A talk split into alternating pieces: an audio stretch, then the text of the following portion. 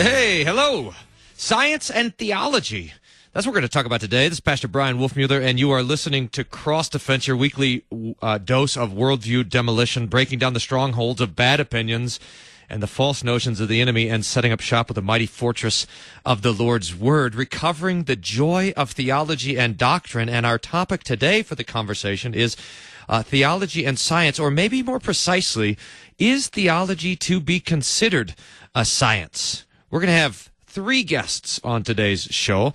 Uh, the first is Pastor Samuel Bobby, pastor of St. Paul's Lutheran Church of Aberdeen, South Dakota. Pastor Bobby, welcome to the show. Thank you very much. Uh, second pastor, second guest, Pastor Andrew Preuss, who is pastor of Trinity Lutheran Church in Guttenberg, Iowa, and St. Paul Lutheran Church in McGregor, Iowa. Pastor Preuss, welcome to the program. Thanks for having me. Our third guest is Dr. Francis Pieper, who cannot say hello because he is in glory already, but he has given us his wisdom in the words uh, in his writing, Christian Dogmatics, and we're going to let him walk us through this conversation on theology and science. And to do that, to answer the question, we have to first ask the question, what do we mean by science? And Dr. Pieper is going to suggest to us that there are three different definitions of science. And depending on what our understanding of science is, uh, that is going to help us with the question Is theology a science? And I would like to suggest that there's, in fact, a fourth definition of science, the definition, the common definition of science. Maybe we would be better to call it scientism or scienceism that we'll talk about at the end. But, uh, gentlemen, to get us started, uh, what do you think about the topic theology and science? Pastor Bobby, you first.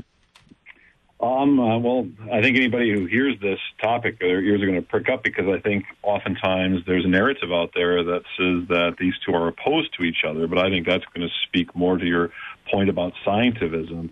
But I think anytime you bring up the topic of uh, theology and science, people are going to be interested because it's like you know there's going to be a fight outside, so let's go out and watch. That's right, Pastor Preuss. Yeah, the science uh, from the it, it, appears to be kind of the, the, the participle of uh, of you know the, the, the Latin word for to know.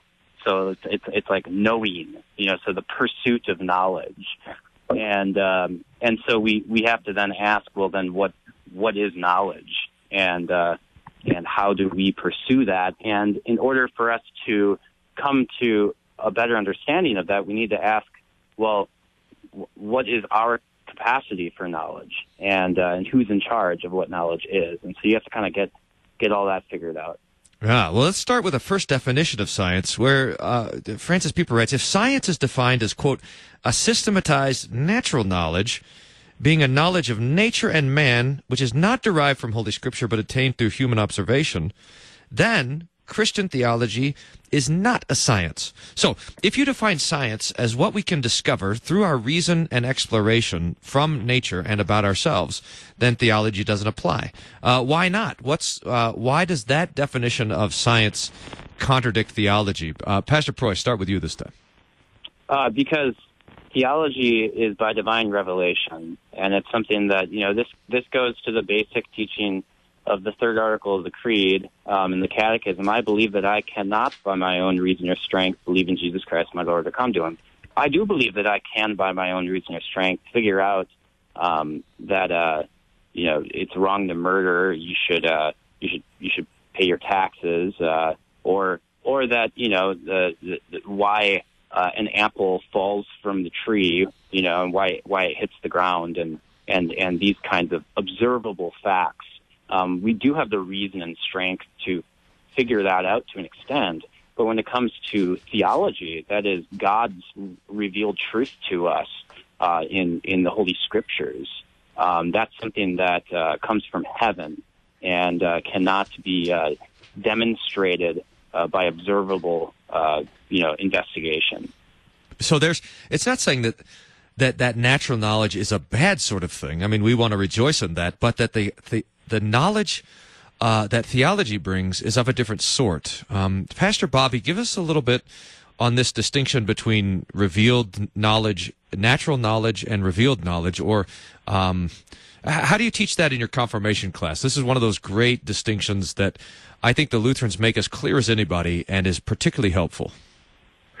Well, you know, I think Pastor Preuss really hit the nail on the head when he talks about where the source of these these two different kinds of knowledge coming from. Because on the one hand, even according to Pieper's definition here, you have human observation and then your own reason or strength based on that observation coming to conclusions and then establishing some kind of certainty about what you can say. However, and Pieper points this out later, uh, divine uh, knowledge or revelation, uh, so the, the, the matters of, of Christian theology have to do with what God reveals. And if I'm talking to confirmation kids about this stuff, there is there is so much um, that is true about what, what Scripture teaches about what Christ does and how God deals with our sin, that when you go back to observation and human experience, um, you would come to completely contrary conclusions um, about who God is. And this is where you get into every theology of the law. You want to go by observation and try to define God according to human observation, you'll always end in the law. The gospel itself is revealed through Scripture via the Holy Spirit. I'm going to sit on that point for a second. Give me give me an example. So, if we uh, try to conclude who God is or how God is from natural knowledge, we come to the opposite conclusion that we would from the scriptures. Uh, yeah, give me give me uh, give me a quick example of that. I, I want to just press a little bit more on that. That's a helpful insight. Yeah, well, I think the best way to kind of see this is the way that we function with, uh, you could say, uh, rewards or punishment. I mean, typically the way that we function in everyday life and the way that we kind of understand through human experience is that when you do good things, you're rewarded. And when you do bad things, you're punished. And what the law allows you to do is set up a standard that says, look, I'm doing good things, and so I deserve the good things that I get. And if I do the bad things, I've broken the law, and now I deserve the bad things that I get. Whereas, what does God do in Christ? He takes what we deserve and places it upon His Son to give us what we don't deserve forgiveness of sins and life and salvation. Can I say? Could I say it like this, Pastor Preuss? That so when we're doing, when we're thinking along the lines of natural knowledge, uh, investigating the natural things of this world, we expect everything to work in cause and effect, and that allows us to. It allows us to make guesses about how things. If we observe enough of how things are, then we can s- figure out how things are going to be. But one of the, at least one of the distinctions between theology and natural knowledge or the or scripture and natural knowledge is that the Lord is not acting according to certain laws or according to certain principles. Uh, he, in fact, is a he is a person, three persons, Father, Son, and Holy Spirit, and he's and he's not simply following uh, some sort of dictates, but in fact, he's interacting with us. Uh, as the God who uh, preaches both law and gospel. In other words, the, the difference between what the scriptures tell us about truth and what we observe about truth is that the scriptures surprise us. I mean, God surprises us because he doesn't act according to some sort of rules. He doesn't act like we expect him, but in fact, he comes to us, and more often than not, he comes in mercy and kindness and love. He comes in flesh to die for us. I mean, th- this is not something that follows any sort of laws of nature. It is something that's completely unexpected. Yeah, God's not beholden to us, and that's a great thing. That's a wonderful comfort for us. You know, I was just uh, today uh, looking over the Old Testament lesson for this coming Sunday in the historic lectionary. And it's in Isaiah 40, where uh, you know we we hear this in Advent about you know comfort, comfort my people. And what's interesting about Isaiah 40 is it follows Isaiah 39, where God says to Hezekiah that he's going to send the Babylonians against uh, against uh, Judah and Jerusalem and, and carry them off and destroy them. And uh, and then immediately after that, he gets into this surprise. All of a sudden, he's talking about comforting them, forgiving their sins.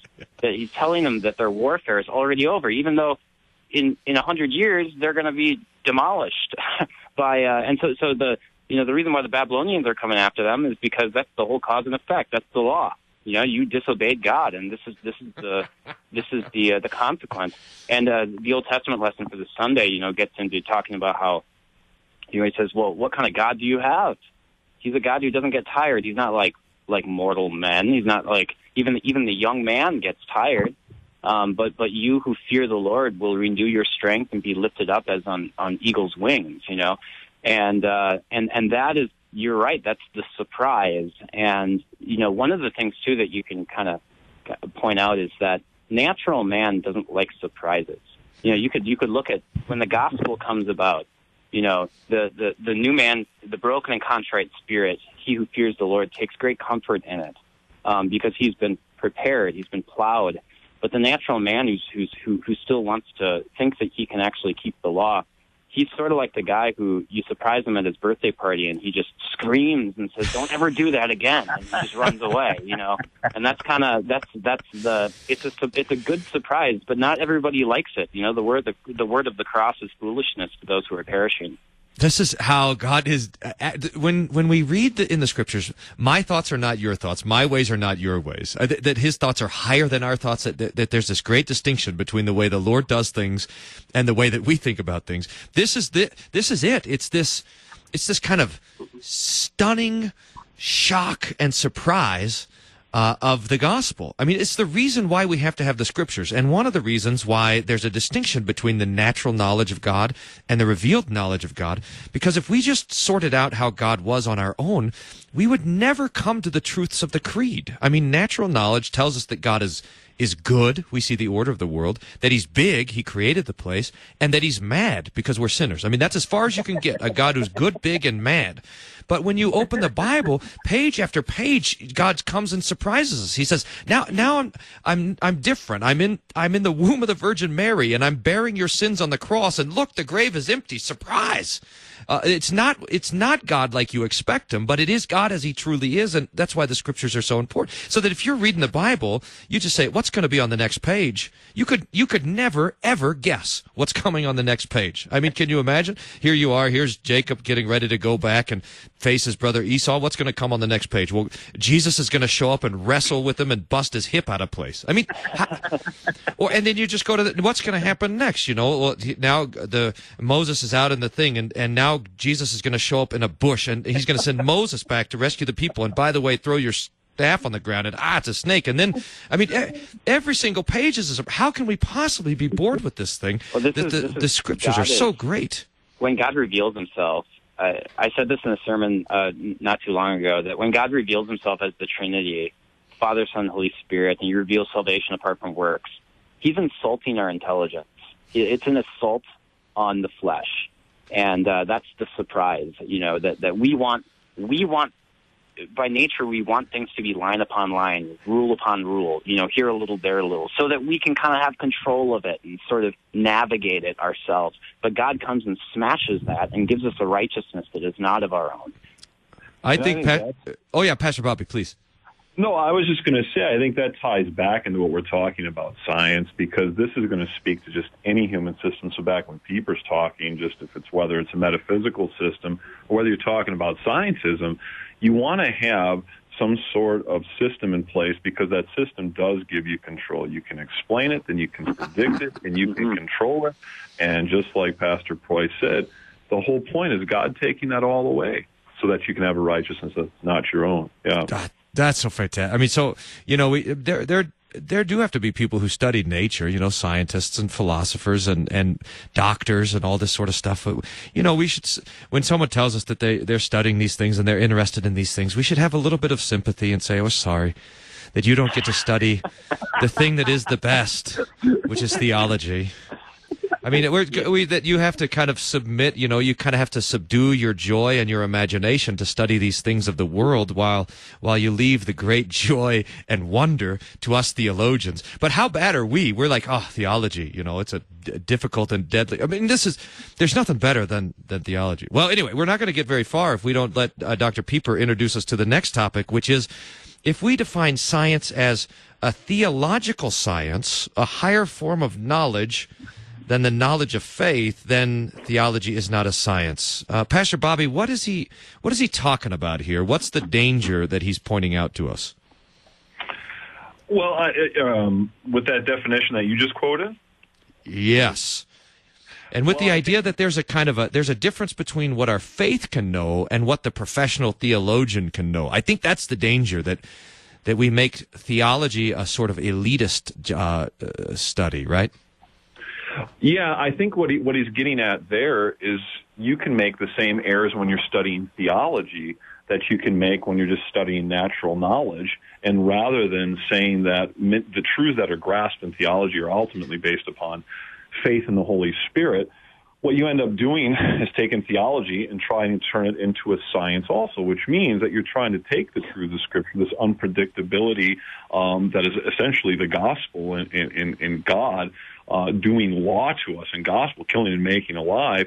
And what you try to do is you try to, in some way, I don't know, be apologetic to that, to the standards of the world that say you can't possibly have any certain knowledge in Scripture unless you make these doctrinal truths or these truths from Scripture conform to some sort of standard out there that the world takes to be real knowledge. Hence, if it's not scientific, it couldn't possibly be true. So if you encounter something non-natural in Scripture, well, we have to either explain that or turn it into some sort of myth, myth or something like that. I think there's a danger there uh, between what the professional theologians. So I can remember uh, professors in seminary who were so well versed in, in the Scriptures saying that you know when they got their PhDs at a secular university, yeah, their their professors who knew the Scriptures inside and out were atheists and I remember hearing that for the first time, just being just completely dumbfounded. Like, really? And that just shows you the importance of the role of faith in the Holy Spirit. More on this, the topic of theology and science, when we get back to the break. You're listening to Cross Defense this Monday afternoon. Uh, Pastor Brian Wolfmueller, your host, uh, to, joined by Pastor Sam Bobby and Pastor Andrew Preuss, uh, breaking it down and building it back up for you. Stay tuned.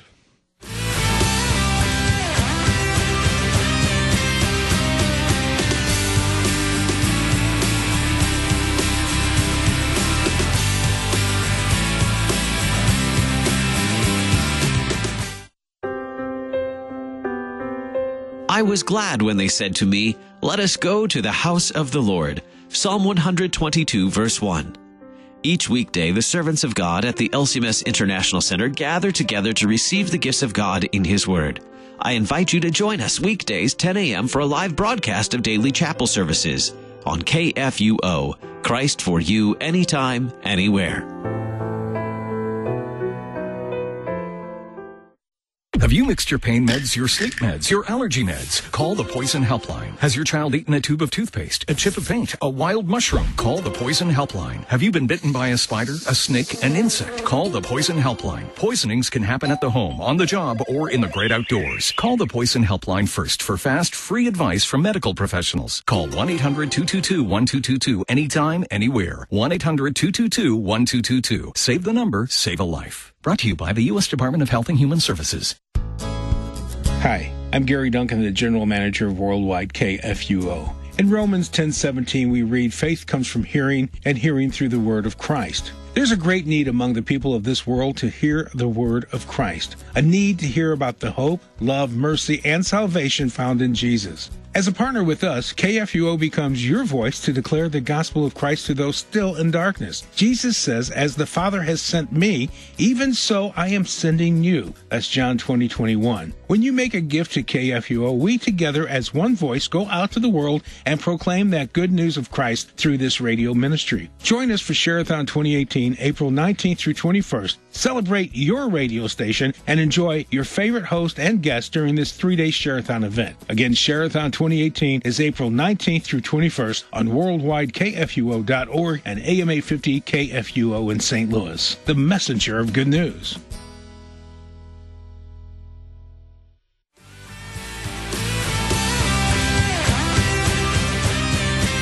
Welcome back to Cross Defense. I'm your host, Pastor Brian Wolfmueller in Aurora, Colorado, Hope Lutheran Church over here. If you want to join in the show, you can shoot a tweet. You can tweet a tweet at me at B Wolfmueller.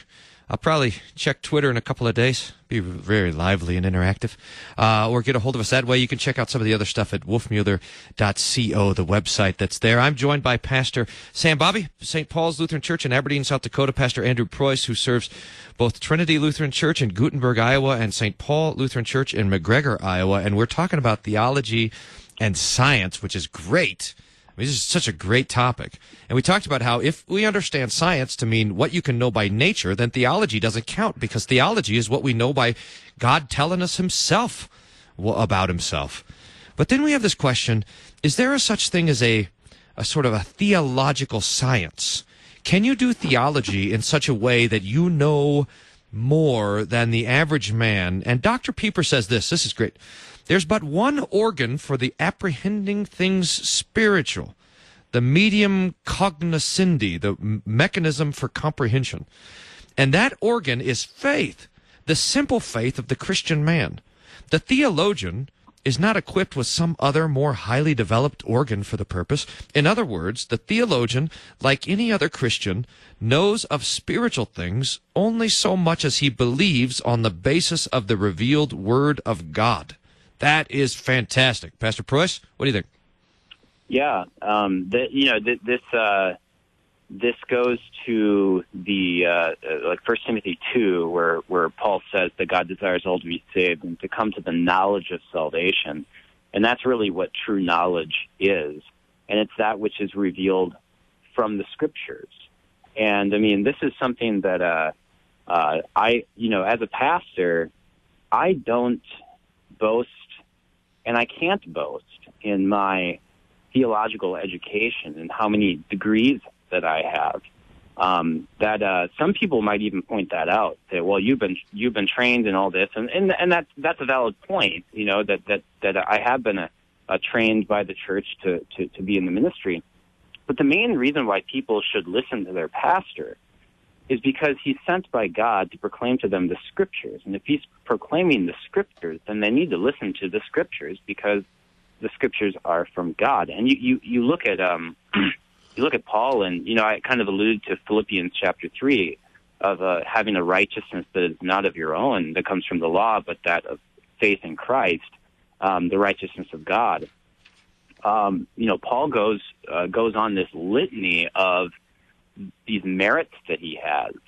You know, where he says he was a Pharisee of Pharisees. You know, he was he was he excelled as a as an academic. You know, he knew he knew his knowledge of the scriptures uh, were were very vast, and um, he was kind of. It seems that he was sort of a prodigy, um, and yet he says, "I count it all as nothing. I count it all as dung, um, as manure, so that I may uh, be found in Christ, having His righteousness and not my own." Uh, Pastor Bobby, uh, uh, keep going with that idea. How, I mean, you mentioned it before the break that there was these theology professors that were atheists, and this shows this this that there can be this huge difference between knowledge and faith. And when we're dealing with theology, we're not dealing with a knowledge of the scriptures, a bare, a basic, bare knowledge by itself. But the but the purpose of all of this is faith not, it's just not so that we could, you know, win if we're happen to be on Jeopardy and the category is obscure facts about the Bible. We're, we're, we're reading this thing because in the scriptures we hear the voice of Jesus who talks to us and tells us things that we would never know otherwise, like that he forgives us. Uh, so push on this distinction between knowledge and faith a bit. Yeah, I mean, like like like Pastor Preuss is is pointing out, and like Saint Paul uh, was reiterate, reiterating there. I mean, knowledge is, is as a, as a kind of an end in and of itself is always going to be a bit of a problem when you're talking about things like certainty and Turk talking about things of, um, oh, I don't know, things like we, we typically associate with salvation. Um, and, and the div- reason for that is when you're talking about knowledge, you are talking about a system and you're talking about human beings and you're talking about what is finite and there's always going to be limitations and there's always a sense that this is historically, temporally bound, the kind of knowledge that you have. So if you're studying philosophy now as opposed to studying philosophy 100 years ago, you have a whole different set of propositions. If you're studying science now compared to studying science 100 years ago or applying science to observable data, the data changes and all these different things. And so there's a sense where truth has to come to you from the outside and that this, this uh, uh, uh truth uh, that comes to us from the outside is uh, uh, has to be an actual thing, and that's where faith comes in. It's not something we can ever reach on our own because all the knowledge that we try to employ always just brings us back to ourselves and to the limitations, and that is the uh, limitations of, of sin that we have. Mm-hmm. Um, so only God's word coming to us from the outside can actually kind of destroy the idol of knowledge and kind of you know and raise us to faith uh, in Christ via the Holy Spirit. So I mean, knowledge. Why that's why I, I was talking to a pastor friend of mine the other day, and he said, "Well, to the degree that you're just still dealing with, with, with human knowledge, it's always going to be based on opinions, you know, supported by different arguments, but you're going to have arguments for infinity. It just is going to go on forever as opposed to God's definitive word that comes in and establishes the way things are. Pastor Preuss, you sound like Yeah. you, you you sound like you had something thought about that. Oh yeah, no, that uh, j- just to, to kind of even um, elaborate more on what Pastor Bobby's saying there about how you know it brings you. I like I like what he said there about how it, it brings you to yourself and uh, and your your own limitations. And one of the things that uh, we we confess so strongly in the uh, in both in our confessions, the Augsburg Confession Article Two and uh, Formula of Concord Article One is the is is is how sin is not just a lack of something good, but it is a hostility against God. And so, so to kind of go off from that, you know, that we're brought into ourselves. Well, not only does that show our limitations away from God, it shows our hostility against God. And it really is no coincidence that uh, that people are so driven to to destroy um, the truth. I remember um, when I was in seminary at uh, St. Catharines, Ontario, and uh, Dr. Winger had us watch a debate between uh, a guy named Wallace, who wrote this Greek grammar, um, and uh, he was arguing with um, with uh, I forget his name. Who's that guy? He's he's kind of the he's the he he helped uh, uh, um, Metzger, I think, write that uh, that that uh, book on uh, textual criticism, um, and now he's a Oh. scoffer. Um, What? Who, I know who you're talking about. I can't think yeah, of it you either. know, his name is for some reason it's just it's it's slipping my mind right now. Um, but I'll probably remember it later on the show, then blurt it out while Pastor Bobby's talking. But uh, but anyway, uh, so he so there's this debate where the the, the, the scoffer who grew up in evangelical is talking about how all these manuscripts and in of the New Testament and all these variants and, and you can never get to the, to the real one. And this guy knows so much. You know, he doesn't even believe in God. He's just a total heathen, but he knows way more than your pastor does about textual criticism, which is you know the different manuscripts of the New Testament. And his Greek is is, is, is impeccable and all that stuff. And afterwards, you know, we're listening to this this debate, and afterwards we're talking in the student in the student lounge. We asked Dr. Winger. Someone raised his hand and asked him, "Well, why do you think this guy is is continues to read and study the Bible and be engaged in this uh, biblical study?" And uh, Dr. Winger said, "I think it's I think he simply wants to destroy the faith." and and and uh, that really has stuck with me. Um, I think Dr. Winger was absolutely right, and it really gets to what Pastor Bobby was saying that you know it goes, it, it turns us in on ourselves, and what is in our heart is hostility against God. Natural man does not accept the things of the Spirit of God. Uh, the flesh that is set, uh, the the mind that is set in the flesh is hostile to God, and so this becomes actually a battlefield um, where there's really no neutral spot. Like later on at the end of this section, Pieper, you know, puts in quotes, uh, intellectual honesty, um, this pretended intellectual honesty. And it's all baloney. They, they claim to be objective with their science, and really, they are just uh, trying to cover up the fact, um, and maybe not even trying so so hard to cover up the fact that they are by nature at enmity with God. Yeah, that's a, it's this is how the demons are, right? Even the demons believe, uh, the scripture tells us, but they shudder. So that there's a there's a demonic faith, there's a knowledge of the scriptures, a knowledge of God, but it's not a trust in God. It's not a relying on God. And and this is a great danger. I mean, I remember when I told some people that I was going to go to the seminary, and they said, "Oh, you mean the cemetery?" And it's the idea that that's where faith goes to die. Now, how tragic, how absolutely tragic that we think a study of the scripture, a study of theology, a study of church history would be dangerous to the faith rather than strengthening the faith. I mean, Pieper and, and all of our great Lutheran theologians, they go about their theological work as Christians, understanding that the point of theology, the goal of theology is stronger faith, is to, is a, is a deeper trust in the Lord Jesus, not uh, to just know the stuff but to believe in it and to trust in it. This is uh, uh, so that there's so that the theologian is not bringing forth his own thoughts. What does it say here? Pieper says that it doesn't give the theologian the ability to generate of himself spiritual thoughts. It doesn't give him the right to think his own theological thoughts. That's false. We are given to speak what the Scripture says, to believe what Jesus says about us and about Himself. It's uh, Ehrman, by the way, Bart Ehrman. Yeah, yeah. oh, yeah. uh, you know, you, you talk about these ideas to generate your own theological thought. I mean, if you go back to Schleiermacher, who's, you know, around in the uh, late 18th and early 19th century, you have a guy here who's generating his own theology. But when he heads off uh, to study, he ends up studying these philosophers like Spinoza. He gets up with, with these other guys. And what ends up happening is he does, he loses like not all the doctrines of the church, but he's like, well, this one couldn't possibly be true. Well, and this one, but he's evaluating those according to the philosophies and metaphysics that he has. And so then all of a sudden, by the time he's, you know, uh, being a pastor and a teacher, he's just generating all these theological ideas that are really just a reflection of his own self and his own personal experience and has nothing to do with the actual uh, of faith that is meant to be created via scripture and law and gospel and all those things, and it's just out the window. This sort of thing has been going on. I think now the setting would be different.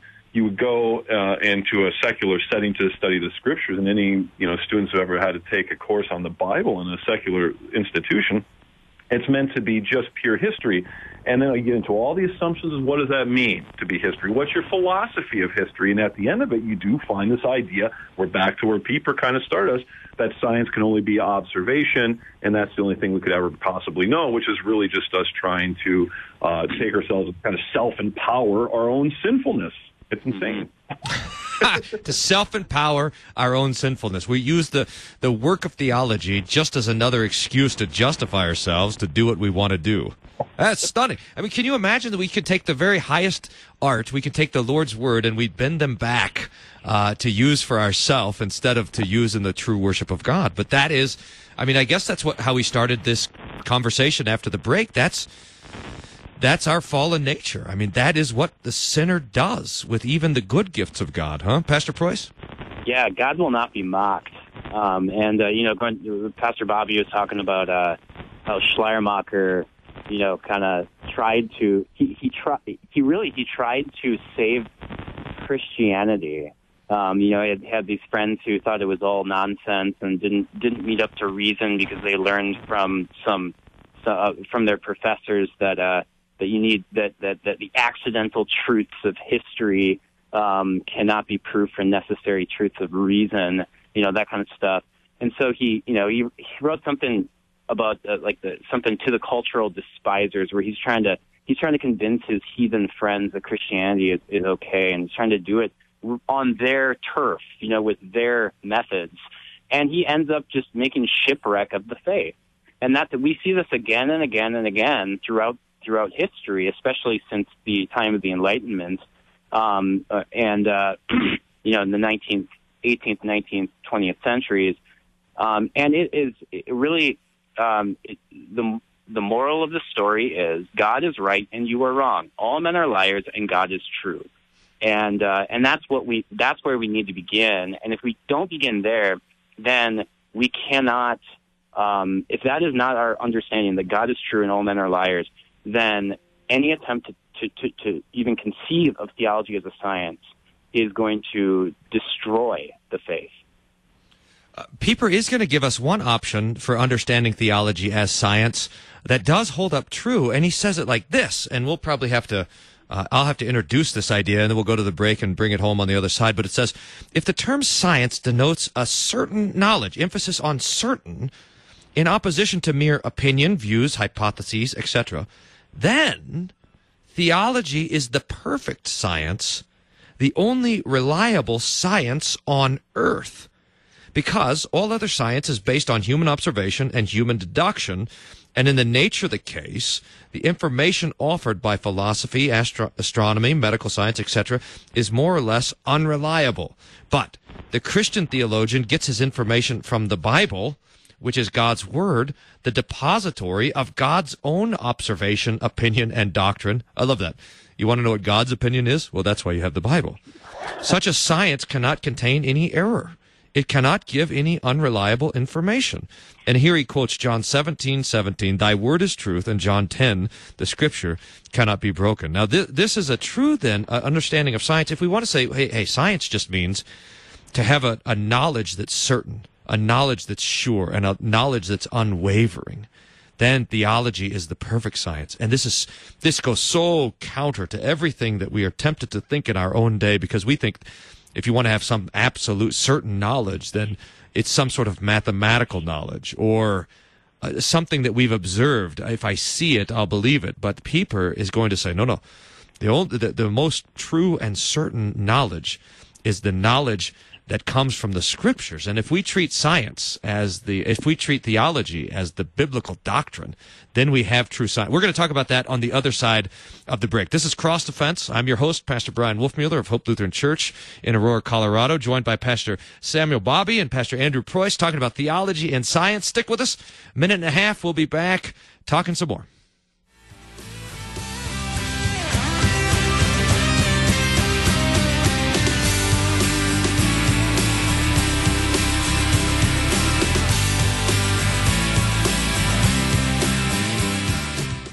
The story of Worldwide KFUO is a tale of technology. Radio was new in 1924 when KFUO was born to serve Christ the Savior. Now, KFUO is still finding new broadcast technologies so we can spread the gospel to the world via the web, smartphones, tablets, and new intelligent speaker devices. And when the next big thing is unveiled, we'll be there too broadcasting the good news at the forefront of technology. We are Worldwide KFUO. Three things make a believer oratio, meditatio, tentatio, prayer, meditation, and growth. Which is why every weekday morning from 7 to 8 a.m. we bring you Oratio, an hour of solace, contemplation, scripture, sacred music, and faith. Oratio. The dawn breaks with prayer every morning on Worldwide KFUO. If you said the name Julia E. Smith today, few would know of her historic contribution, both as an abolitionist and the first woman to translate the Bible into English. From 1845 to 1860, Julia E. Smith translated the Old and New Testaments five times from Hebrew, Aramaic, Greek, and Latin into English. She did not initially intend to publish her work, so it was 22 years before the translation was finally published in 1876 in Hartford, Connecticut. She'd learned Latin and Greek in school, but it was a friend and scholar, Samuel Jarvis, who urged her to study Hebrew. She wrote, I cannot express how greatly I enjoy the work of translating and how the real meaning of different texts would thrill through my mind. Seeing Julia E. Smith's Bible is but one of a thousand ways to engage with the Bible at Museum of the Bible in Washington, D.C. Welcome back to Cross Defense. Pastor Brian Wolfmueller here from Hope Lutheran Church in Aurora, Colorado. Pastor Sam Bobby from St. Paul's Lutheran Church in Aberdeen, South Dakota. Pastor Andrew Preuss from Trinity Lutheran Church in Guttenberg, Iowa, and St. Paul Lutheran Church in McGregor, Iowa, and Francis Pieper of Concordia uh, Seminary, St. Louis, or I suppose from Glory now, uh, all talking about this topic of theology and science. And we're going to have a, how many guests do we have? One, two, three. We're going to have a fourth guest. Martin Luther's going to join us in just a second because he has something to add to this. This great quotation. We're talking about if science is the certainty of no, is to, is to know something for certain, then not only is theology a science, but but Francis Pieper said theology is the only science, and he's going to bring in Luther to join in the conversation, who says these. This is so great. The Holy Ghost is not a skeptic, nor are what he has written in our hearts doubts or opinions but assertions more certain and more firm than life itself and all human experience. Oh, this is Al. This is Luther getting after Erasmus in his uh, the beginning of the bondage of the will. This great stuff. The Holy Spirit is no skeptic. This famous quote. Pastor Preuss. get us started on this. That the if if science is knowing something for sure, then theology is the only science. Yeah, and that that shows that it can't simply be a neutral uh, study. Um, this is uh, it is an assault on our human experience, and uh, you know, Luther, as you pointed out, Luther says these words in, in the beginning of his uh, bondage of the will, where he's in, in a debate with Erasmus on the topic of free will and uh, whether man has a free will to come to God um, and uh, and and obey his his his commandments um, and be pleasing to God. And Luther says no, and this is re- this is an assault on the human will.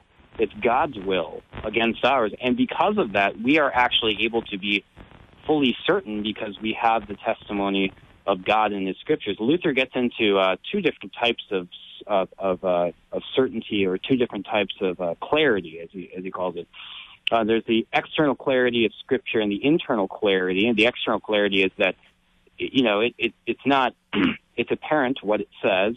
The Scriptures are clear on the outside. It's what the old dogmaticians would call the perspicuity of Scripture. That it that it, it, it's uh, it's not hiding what it what it what it is saying although it does hide it, hide it from the wise. That's why Jesus speaks in parables, but that's another issue. Um, but uh, but there's also the internal clarity that God gives us faith, and that because He gives us faith, we have we have the certainty to assert it.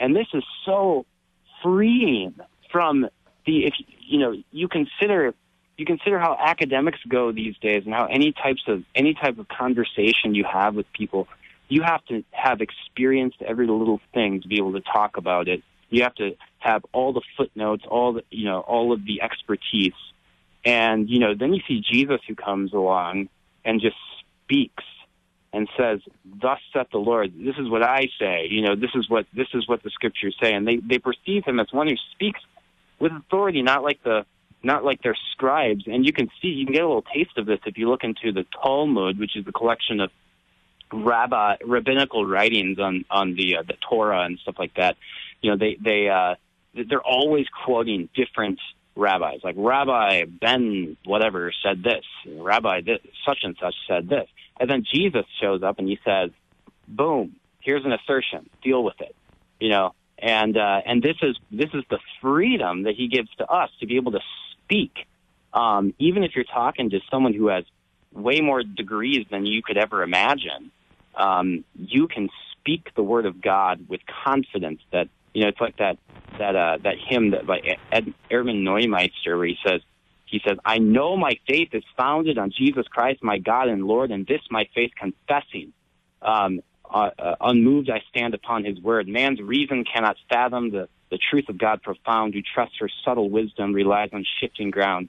God's word is all sufficient. It makes divinely sure, and trusting in its wisdom, my faith can rest uh, secure. And as he says in another hymn, God's own child, I gladly say it, I am baptized into Christ. These are assertions that any man, woman, or child who's baptized into Christ and has the knowledge of salvation can make.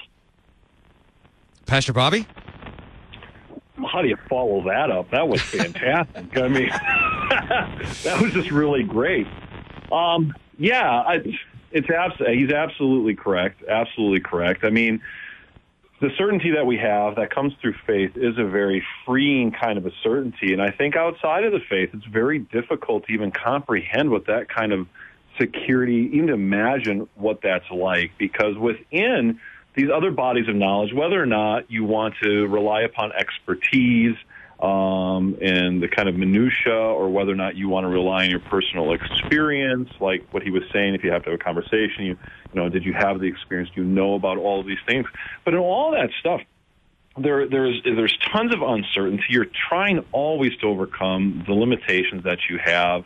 All of it just in the end, if you if you really are going to examine it, just highlights your inability to know so much, your inability to have certainty, but also your desire to control all of that.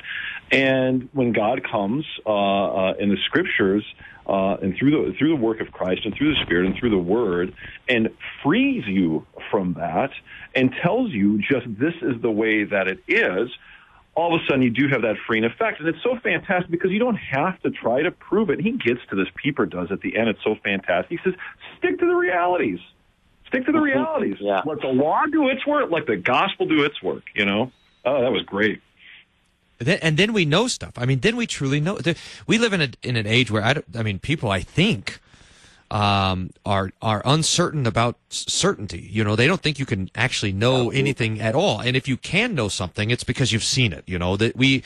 So we say seeing is believing. Although, you know, that's being assaulted with the uh, with the whole phenomenon of fake news, which I I think is so so interesting to think about that you can't. You know what who can you trust? What can you trust in? Where where is anything that stands secure? And here, Pieper tells us you, there is only one place. I mean, we know because we are fallen people. We know that even our observations will be wrong. Our memory will be wrong. Our capacity to sort it all out and connect the dots that will be wrong. But there is one who is not wrong there is only one place where we can be sure that we're getting the truth, and that is in the scriptures themselves. And if if we want to talk about knowledge, true knowledge, pure knowledge, then we are forced to talk about that place where it can be found, the scriptures themselves.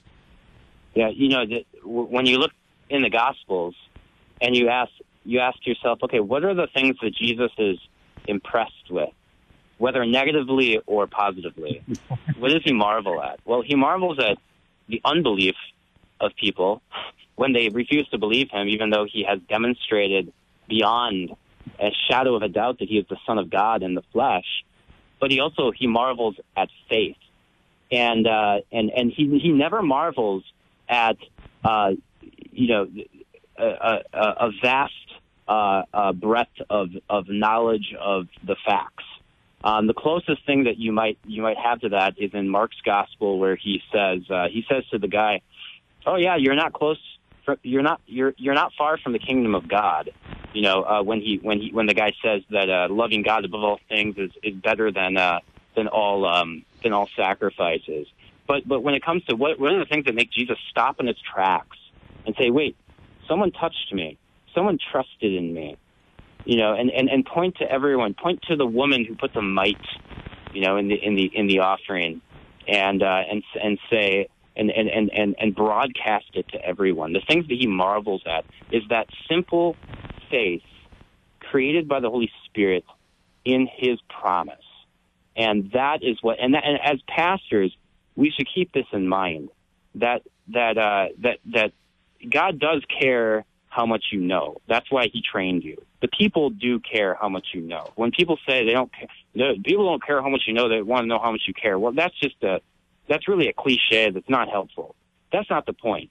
But, but the reason why, the, the question is, why do you know what you know as a pastor? It's so that you may have certainty. It's to serve the certainty of the confession that you give. And what, does, what is it that the people are encouraged um, uh, uh, from you? What, what is it that encourages them? When you're bold in the word, when you boast in the Lord and you, you teach them by example to do the same and to be certain of the things that God has given to you in Christ a few minutes earlier, Pastor Preuss, you quoted that famous text in 1 Corinthians chapter 2, verse 14 that says, the natural man does not know the things of the Spirit of God. They're spiritually discerned. Pieper's going to quote a verse that comes just a few, you know, just right before that in the text, talking about the opposite, about how we can have a certainty. And he says, uh, this is 1 Corinthians 2, 12. He says, we have received not the Spirit of the world, but the Spirit which is of God, that we might know the things that are freely given to us of God. So that the Holy Spirit uh, is given to us as a gift. And one of the fruits of the of the gift of the Holy Spirit is that we have this knowledge of the things of God. Uh, Pastor Preuss and Pastor Bobby, thoughts on that? How the Holy Spirit uh, brings to us that, oh, that science, that certainty of knowledge about the things of God it reminds me of actually when in Matthew 16 when Jesus is rebuking well Peter because Peter first rebukes Jesus about his you know revealing to the disciples that he's going to go to the cross. Get behind me Satan, you've set your mind on the things of the world and not on the things of God. And I think that is the difference that I think St. Paul is talking about here and what we've been talking about just in general. When you set your mind on the things of man, there's not certainty. And within the context of Matthew 16, he's talking about the cross. He's talking about this the gospel. Jesus dying on the cross for our sins, rising for our salvation. And it's there in that revelation of God's love for us God's revelation, the revelation of God, God's mercy towards us, His graciousness towards us, that our certainty lies. And of course, that is something that the Holy Spirit uh, works through the Word to create the faith. Uh, but that is that is the object of that faith is Christ and His work that we see for us on the cross, His you know objective reconciliation uh, of sin, and it's and that's the fantastic certainty, and that's what every other form of knowledge out there, science cannot give. This is why everyone out there who's listening to this, who's you know finds himself in the scientific or scientificism camp, gets offended, is because as Pastor Poy said earlier, that is an assault on our certainty. Like everything that you know you're doing within academia and within science, ultimately there's games being played there because you don't have the certainty and you want to establish a certainty and you're trying to make decisions and say what is good or bad and ultimately it's coming back to the self and here comes God in his word saying this is the way it is and that is an assault on on human wisdom and it's and it's offensive uh, but the wonderful good news of the gospel those are the things things of God. Yeah, and so you you know this brings brings to mind also uh, what Paul says in Romans 12 that uh, that first of all we present our, our, our, ourselves as living sacrifices as a pleasing aroma to God, and then he says, "Do not be conformed to this world, but be transformed by the renewal of your mind, so that you may discern." Right, that you may judge what is the good and pleasing will of God, and so you know this is when people should not misunderstand this. And when we say, when the scriptures uh, talk about the knowledge of salvation being really the only true knowledge. This isn't some re- some act of reducing the gospel down to some little quip. No, it is that seed which grows and it transforms you. And, and, and, and as Pastor Bobby pointed out, this happens under the cross. You know, God tests us so that we may discern and that we may judge. I mean, Paul, uh, this, and this goes, this expands out into so many different areas. I mean, even when we talk about about uh, creation. You know, Paul gets into this in, uh, in in First Corinthians 11. He says, "Judge for yourselves whether a woman should should uh, should pray with her with her head uncovered." Why? He's telling them to to think about what God says about both God the Father, Son, and Holy Spirit, and also his his uh, uh, you know husband and wife and this kind of stuff, which is all related. And so we shouldn't simply uh, turn this into a uh, a lowest uh, uh, kind of lowest standard of knowledge. No, this is this this is the beginning of all knowledge. The fear of God is the beginning of all wisdom and knowledge. And so when when when we have with a broken and contrite heart, which which Peter gets into later on, that that uh, we have this gospel, this this faith in the gospel, then that is it's with that we build on that, and we can judge all things. And we shouldn't be afraid to study whatever is under the sun if you want to study mechanics, you want to study uh, uh, physics, uh, you want to study history, go ahead. Do so with the mind of Christ. Do so with, with the enlightened uh, uh, faith that God has given you with the light of his gospel. The clock is going to kill us, gentlemen, because we have one more topic to talk about, and we don't have that long to do it. And that is this idea of scientism, basically naturalism and materialism that says that uh, the only things that are are the things that can be measured. This is what we're up against. And it is a deadly enemy, especially when it comes to theology and science. But I got to give you guys each about 30 seconds to talk about that. Pastor Bobby, you go first. Oh, I've got a well developed rant on this. Um, I'll put it this way. This is the sort of thing that reduces everything down to just fact and opinion, therefore subjectivity. I see this all the time. I get confirmation kids, and they see all relationships as just, you're here for me because the only thing that can be true is facts, and my values are an opinion, so my opinions are necessarily true, so I'm going to use you to make myself happy, drives me up a crazy wall. Ah, Pastor Preuss, we need an hour, but you've got 30 seconds. yeah, this is uh, what we should emphasize here is that any type of demonstration is only for the sake of showing people that they're without excuse and that it, it all goes back to repentance. If we show people right. that his, historically it, it is undeniable that Christ has risen from the dead, that is to uh, break down um, their presuppositions and their smug, quote unquote, intellectual honesty and to bring them to repentance so that they would find their true knowledge in the words that Jesus speaks uh, from the empty tomb. You're listening to Cross Defense. That was Pastor Andrew Preuss, also Pastor Sam Bobby joining me, Pastor Brian Wolfmueller, talking about the certainty, the only way we can have absolute certainty is by listening to God's word itself. And that certainty gives us a certainty about who we are, sinners that deserve God's wrath.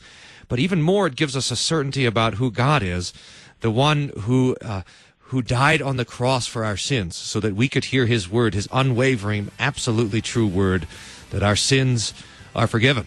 Talk to you again next week on Cross Defense.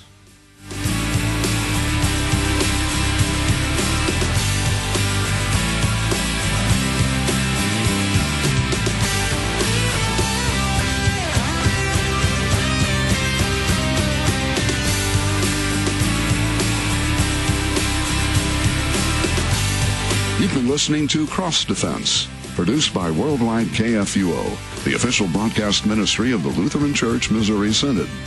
Your support is vital for this program to continue. To learn about giving opportunities, call Mary at 314 996 1518. Or you can make a gift safe, secure, and easily online at kfuo.org. Thank you for listening and supporting Cross Defense on Worldwide KFUO.